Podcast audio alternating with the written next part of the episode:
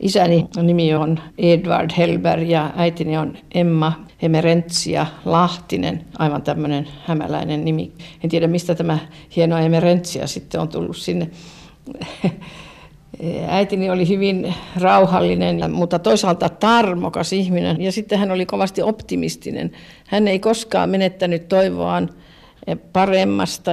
Hän luotti aina siihen, että aina on niin kuin sellainen siunaus mukana, että kaikki menestyy. Ja tämä hänen luonteenpiirteensä säilyi hänessä aivan vanhaksi ihmiseksi saakka, että vaikka hän kuollessaan kävi 87, niin me lapset vielä, jotka silloin olimme sitten tietysti jo vanhoja ihmisiä, me emme yleensä veljeni kanssa me päätettykään mitään suurempia asioita, joissa me aina kysyneet äidiltä, koska meidän mielestäni hän oli hyvin tarkka silmäinen ja tarkka vaistonen. Ja niin kuin sanottu, usko aina tulevaisuuteen ja oli myöskin rohkea. Hän ei pelännyt vastuksia ja oli itse kovin työtelijäs. Isäni suku tulee Pohjanmaalta. He ovat muuttaneet Porvooseen silloin nälkävuosien tienoilla. Ja äitini on kotoisin Orivedeltä. Isässäni ehkä saattoi huomatakin aika lailla näitä pohjalaisia piirteitä. Hän oli toisaalta tulinen ja toisaalta ehkä aika melankoolinen. Että minä luulisin, en tiedä sentään kuuluuko se pohjalaiseen luonteeseen se melankolisuus, mutta hän oli, hän oli oikeastaan sellainen mm, puoltaiteilija. Hän oli ammatiltaan hieno mekanikko, mutta hän oli hyvin taiteellinen. Hänen eh, tuttava piirinsä kuuluivat muun muassa taiteilija Akseli Galleen Kallela ja Porvoon museon internetin Ruus. Ja me hyvin saatan ymmärtää, että he sopivat hyvin yhteen, sillä isäni todella oli puolittain sellainen boheemi. Tämä minun perheeni, ehkä semmoinen pieni boheemisuus, niin se on lähtöisin isän suvusta. Minä aina, aina sanon, että me ollaan vähän hassuja kaikki. Ja niin, niin me luulen, että se onkin. Minä en oikein tiedä, kuinka paljon kavaljereja äidilläni oli, mutta se minä tiedän, että hänellä oli ainakin useampia ja että isälläni oli aikamoinen vaiva saada tämä nuori Emma Lahtinen ihastumaan itseensä. Ja hän oli sitten jollain tavalla keksinyt sellaisen, sellaisen jekun, että hän oli yhtenä iltana hyvin myöhään vienyt äitini asunnon ulko-oveen suuren pussillisen semmoisia pitkiä korppuja, jossa oli kaneelia päällä. Ja mä tiedän, että Porvos vielä minun nuorena ollessa niin myytiin semmoisia pari 30 senttiä pitkiä. Isä järjesti niin, että hän oli itse aamulla aikaisin mukaan kulkevinaan tämän tämän äidin asunnon ohi niin, että hän tapasi äidin sitten, kun äiti oli kauhuissaan, että kuka on tuonut hänelle korppuja. Ja isä tietysti oli aivan viattoman näköinen ja sanoi, että johan se nyt on kaameita, että kuka nyt tommosia antaa sinulle. Ja tällä korppukonstilla isä veti sitten pitemmän korren. Isäni hän en minä nyt osaa sanoa, että isäni ulkonäköä mikään vaivas. Hän oli semmoinen keskimittainen pohjalaismies, mutta hyvin tummatukkainen, melkein, melkein mustatukkainen ja tummakulmanen. Mutta äiti oli hyvin hauskan näköinen nuorena ja hän oli aika komeakin. Hän käveli aina hyvin suorana. Me tiedän se siitä, että, että meitä lapsiakin, niin meillä oli aina määräys, että pää pitää olla pystyssä. Me emme saaneet koskaan kulkea ja riiputtaa päätämme. Äidin mielestä se oli ihmisarvoa alentavaa. Hän oli sitä mieltä, että jokaisen pitää panna niin paljon arvoa itselleen, että kulkee ryhdikkäänä ja, ja niin hän oli varmaan sitten tehnyt itse nuoresta saakka. Minä muistan niin, että minä olin tullut ylioppilaaksi ja luulin sitten tietysti, että minäkin olin nyt jonkun näköinen. Meillä oli semmoinen Faster Olgaksi, me häntä kutsuimme, hän oli isäni serkku.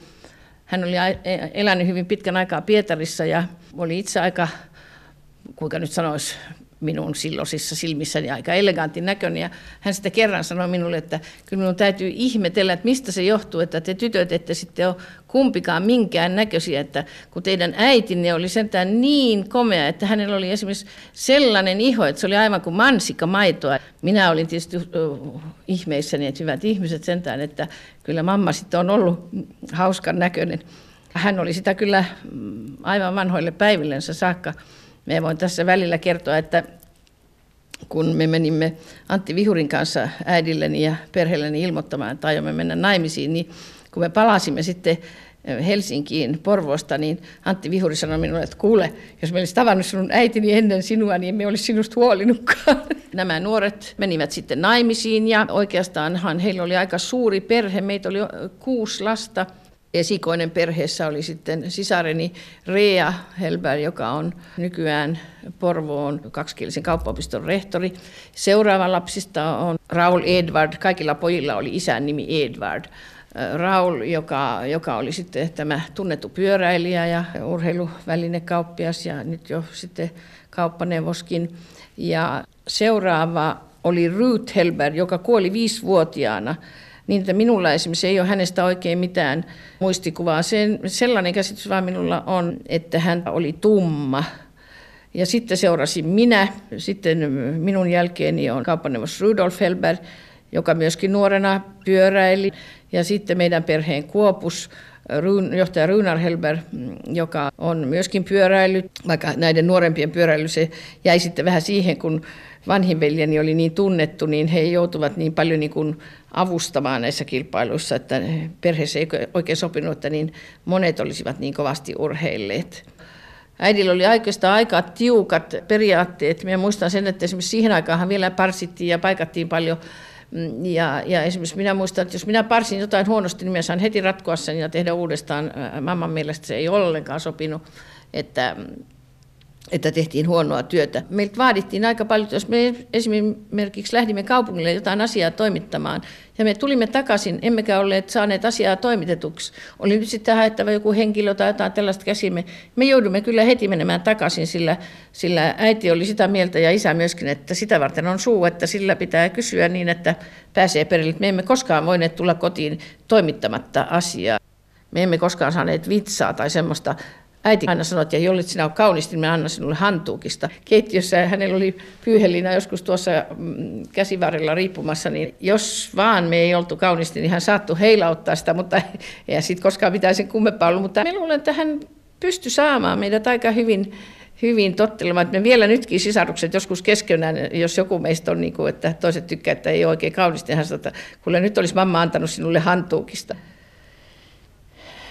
meillähän oli vaatimaton koti, niin kuin, niin kuin tietysti sen ymmärtääkin, ja äiti kutoi hyvin paljon, että esimerkiksi minä olen neulonut paljon villasta, sillä, sillä siihen aikaan eivät tulot olleet niin suuret, että perheenäidinkin täytyy yrittää sitten auttaa.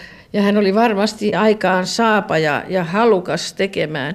Kouluaikana niin me kyllä saimme vapaasti hoitaa itse. Äiti olisi tahtonut, että me olisimme hyvin lukeneet ja tehneet koulutehtävämme vanhin sisareni ja ja vanhin veljeni, he olivatkin enemmän lukumiehiä. Ja samaten sanoisin myöskin nuorin veljeni, vaikka nuorin veljeni joutui sitten keskeyttämään koulunsa viidenneltä luokalta, kun isä sairastui ja kuoli kuukauden sisään. Meillä oli silloin jo oma liike ja hän jäi sitten niin kuin vähän hoitamaan. En tiedä kuinka mekin, jotka olimme sen, jo sen verran vanhempia, niin kuinka mekin ajattelimme sitten, että se mukaan oli järkevää. Ja nuori meille oli silloin vaan sitten 15-vuotias, mutta minähän kyllä luin ylioppilas, mutta en jatkanut siitä sitten. Ja sitten kun mä jäin veljeni liikkeeseen, niin minusta se oli niin interessantti ja hauskaa, että, että en minä sitä tullut jatkaneeksi. Äiti sitten muuten siisti ihminen. Minä muistan, kun joskus muutettiin, niin hän oli hyvin vaativainen. Esimerkiksi hän tahtoi, että ikkunaverhot piti aina olla hyvin, myöskin tietysti muuten hän koitti saada näihin meidän pieneen kotiimme kaunista esimerkiksi ikkunan verhosta minä aina sen muistan, että minäkin olen vieläkin sitä mieltä, että huoneessa, jos sitä rupeaa kalustamaan, niin on paras laittaa melkein ikkunanverhot ensin, että, että se näyttää ulkoa niin kuin asutulle ja hauskalle. Siihen aikaan käytettiin hyvin paljon, niin kuin meillä sanottiin, shalushiineja. Mä muistan, että muistan hyvin pitkän aikaa meillä oli sellaisia valkoista vuolletta, jossa yläosassa oli sitten semmoinen eh, kaunis valenssieni pitsi ja minäkin niitä silittelin ja niitä pestiin, niin, niin äiti oli hirveän vaativa, että ne piti olla niin kovasti kauniita. Äidin mielestä siis sekä kadulle että ulos näytti kauniille ja sitä paitsi hän, hänen mielestään myöskin koko huone eh, koristautui näillä ikkunaverhoilla. Ja kyllä se varmaan niin onkin, että, että kyllähän se, että ikkuna on jolla hauskasti kehystetty, niin se tietysti antaa tunnelmaa huoneelle. Että esimerkiksi kaikki minun veljeni he ovat kovin kiinnostuneita kodeistaan ja, ja kodin sisustamisesta ja haluavat, että, että niihin kiinnitetään huomiota. Minua aina huvittaa esimerkiksi, veljeni ovat niin tarkkoja, että mattojen nämä franssut, niin he olivat he kenen meistä kodista hyvänsä, niin jos se näkee, että ne eivät ole suorasta ja kaunisti, niin kyllä he kaikki ne aina oikaisee. Niin on jäänyttävä tämmöinen äidin kasvatus. Sitten taas urheilu jota veljeni harrastivat. Esimerkiksi vanhin veljeni hän jo nuorena voitti hiihtokilpailuja koulussa ja hiihtämisestä alkoi sitten pyöräilyharrastus. Kaikki veljeni he ovat kyllä niin kuin saaneet tämän urheiluinnostuksen isältä. Ja äiti myöskin eli niin mukana vanhimman veljeni pyöräilyssä, että vanhin veljeni, vaikka hän oli mennyt naimisiin ja hän oli oli rouva ja, ja lapsia, niin omaa suurta palkintokokoelmaansa hän ei koskaan siirtänyt äidin kodista ennen kuin vasta äidin kuoleman jälkeen, sillä hän sanoi, että ne palkinnot on äiti aivan yhtä hyvin ansainnut kuin hänkin. Sillä se hänen harjoituksessa oli todella niin raskasta, ja kun se eh, oli melkein läpivuotista, siinä esimerkiksi tuli märkää vaatetta, niin valtavat määrät, että minä kyllä ymmärrän hyvin, että jos ei tämmöisellä nuorella miehellä, joka urheilee, niin jos se joko hänen äitinsä tai hänen vaimonsa viitsi korjailla ja, ja pestä ja puhdistaa tämmöisiä vaatteita, niin me ymmärrän aivan hyvin, että heistä ei varmaan koskaan voi tulla suuri urheilijoita, sillä kyllä se niin suuren työn takana on ainakin tämmöisellä pitkän matkan pyöräilyllä kuin veljellä, niin siinä suhteessa ihailemaan veljen, että hän todella halusi, että palkintoja ei siirretä kodistamme, jossa äiti eli ennen kuin vasta hänen kuolemansa jälkeen. Hän niin kuin sanottu, pani suuren arvon, että äiti oli tehnyt niin suuren työn hänen mukanaansa. Mä muistan myöskin, että kyllä äidillä oli suuri vaikutus ja hyvä vaikutus poikki, kun vanhin veljeni voitti Pohjoismaiden mestaruuden Kööpenhaminassa, niin kuin sieltä tuli sähkösanoma kotiin, niin se tietysti oli osoitettu perheelle, mutta siinä seisoi vaan äiti minä voitin, Raul. Se osoittaa, että pojille äiti oli todella paljon tehnyt heidän hyväksi, kun äitini makasi sairaalassa, jossa hän sitten kuolikin, niin on sanottu, että ei ketään äitiä koskaan ole palvottu niin hirveästi kuin tätä minun äitiäni, sillä me tietysti kaikki panimme hänelle suuren arvon, mutta varsinkin minun veljeni. Minäkin olen aina sanonut, kun sitä joskus pääsisi yhtä pitkälle, mihin äiti pääsi, sai niin kuin ilman pyytämättä sen lastensa kunnioituksen hän oli tehnyt todella niin paljon työtä, että hän sen sai. Ehkä se on niinkin, että ei äitikään saisi ehkä olla niin hyvä ihminen. Nimittäin mehän olemme kaikki menneet aika myöhään naimisiin, paitsi vanhin sisareni. Minäkin olin jo 32-vuotias mennessäni ensimmäisen kerran naimisiin. Ja minun kaksi veljeäni Vanhin oli täyttänyt 45 vuotta mennessä naimisiin, mutta seuraava oli täyttänyt 50 ja nuorin täytti syksyllä 50 eikä ole vielä mennyt naimisiin. Että luultavasti se on niin, että jos on oikein tuommoinen äiti, joka niin kovasti antaa leiman tälle perheelle. Pojat valitsivat sitten kauan, luultavasti hakisivat sitten jotain saman arvosta naista kuin mitä äiti on. Tietysti onhan muutenkin ihmisiä, jotka eivät mene nopeasti naimisiin ja ihmisiä, jotka eivät mene ollenkaan naimisiin, mutta äitihän tuli meidän perheessä vaikuttamaan niin paljon enemmän sen vuoksi, että isähän kuoli lähes 30 vuotta ennen äitiä. Kyllä minä sanoisin, että äiti ehkä sillä voimakkaalla persoonallisuudellaan on enemmän vaikuttanut meidän kaikkien elämään. Me ainakin luulisin sillä tavalla useinhan on niin, että äidit tahtoisivat, että ne tyttäret menee naimisiin. Minun äitini ei ollut ollenkaan sellainen. Hän oli sitä mieltä, että jos sitten joutuu naimisiin, niin sitä joutuu yrittämättäkin. Ja, ja jos sitten vaikka kuinka yrittää, niin ei joudu, jos ei sitä oikeaa löydy. Minä olen kyllä tyytyväinen, että äiti ei ollut semmoinen, joka koitti saada tyttäriä naimisiin. Minun mielestäni eihän koskaan nuorella naisella ole niin hyvä olla kuin kotonaansa, jossa elämä on sentään, vaikkei se olisi niin runsastakaan, niin se on kuitenkin huoletonta. Vanhemmat pitää huolta, voi nauttia ja voi vähän valitakin niitä kavalierejansa sitten, eikä heti ensimmäisiä. Me luulen kyllä, että sillä tavalla oppii tuntemaan enemmän ihmisiä Tietysti silloin, kun me olimme nuoria, niin silloinhan nyt vielä katsottiin myöskin, että piti olla vähän mahdollisuuksia ennen kuin meni naimisiin, mutta nythän mennään niin kuin vähän toisella tavalla. Saattaa olla aivan yhtä hyvä, mutta tämä nyt oli siihen aikaan, kun me olimme nuoria. Äidin eh, suhteesta poikiinsa. Myöskin täytyy sanoa, että esimerkiksi minun, minähän olen ollut kaksi kertaa naimisissa, minun molempiin miehiini niin eh, äitini suhtautui miellyttävästi. Hän ihaili kovasti ensimmäistä miestäni ja meillähän koti meni silloin eh, talvisodassa pommituksissa, niin hän joutui olemaan jonkun aikaa meillä siellä Jullaksen kartanossa Kuusistossa ensimmäisen mieheni eläessä.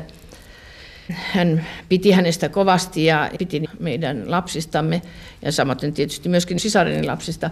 Kun menin Antti Vihurin kanssa naimisiin, niin hän myöskin kunnioitti kovasti Antti Vihuria, niin kuin myöskin Antti Vihuri kunnioitti äitiäni minä en esimerkiksi koskaan olisi voinut ajatella, että minä olisin mennyt kotiin ja kertonut kummastakaan aviomiehestä niin mitään pahaa äidille, niin sillä jos minä olisin tehnyt niin, niin äiti olisi kyllä katsonut, että minä olen käyttäytynyt huonosti. Minä olisin kyllä saanut aikamoiset saarnat sen tämän, että eh, hän olisi katsonut, että minä olen kykenemätön perheenäiti, jos minä kulkisin eh, kertomassa vaikka edes hänellekään niin mitään miestäni huonoja puolia. Hän olisi silloin ollut sitä mieltä, että minussa on niin paljon huonoja puolia, että sitä varten miehissäkin esiintyy nämä huonot puolet. Ehkä äiti oli sen verran vanhan aikana, että hän katsoi, tai sitten hän piti, että kummatkin mieheni olivat niin hyviä, ettei heissä ollut mitään moittia. Mutta niin kuin sanottu, minun päähän ei olisi koskaan pälkähtänyt, että minä olisin voinut mennä äitini luo kertomaan mitään harmeja tai suruja tai mitä minulle olisi sattunut, sillä äiti olisi katsonut, että hän on kasvattanut minut huonosti, jos minä kerran pysty tulemaan toimeen tämmöisten kunnollisten miesten kanssa. Ja kyllä, kai se vähän niin on, että varmasti avioliitossa niin, niin ei syy aina olekaan, vaan toisessa molemmissa aina sitä syytä onkin. Niin että ihan pienestä mä muistan myöskin sen, että äiti aina opetti meitä, että siis kaiken kehumisen, sen voi tehdä julkisesti, mutta jos on jotain henkilöä moitittava, niin, niin se pitää aina tehdä neljän seinän sisällä. Myöskin niin, niin kyllä meillä oli kotona kyllä se, se että koitettiin niin kuin vastuuta ja itsenäisyyttä lapsiin kasvattaa. Sitten meidän äitimmehän kasvatti meitä kovin paljon suomalaisilla sanalaskuilla. Meidän on nyt jälkeenpäin ajatellut, että sitä on ollut aika tyhmä, kun ei ymmärtänyt ottaa varteen kaikkia, mitä hän sanoi. Se oli valtava määrä sananlaskuja, mitä äitini osasi ja, ja siis sanontoja. Äiti esimerkiksi hyvin usein sanoi, että niin on hyvä kun käy. Ja täytyy sanoa, että monta kertaa minunkin elämässäni on, niin on sattunut, että sitä luulee, että koko maailma pysähtyy ja että, että nyt tästä ei pääse enää yli. Nyt on tapahtunut jotain niin, niin kauhean pahaa tai kauhean sillä tavalla vaikuttavaa, josta ei nyt enää voi jaksaakaan kulkea yli, mutta kun jonkun aikaa kuluu, niin me on monta kertaa velillinen siskollinenkin sanonut, että ajattele, että minä luulin silloin, että nyt on sitten tullut seinä eteen, että tästä ei millään selviä. Mutta kun on mennyt vuosi, ehkä kaksi, niin saattaa aivan hyvän loman sanoa, että kyllä mamma oli oikeassa, kun hän sanoi, että niin on hyvä kun käy.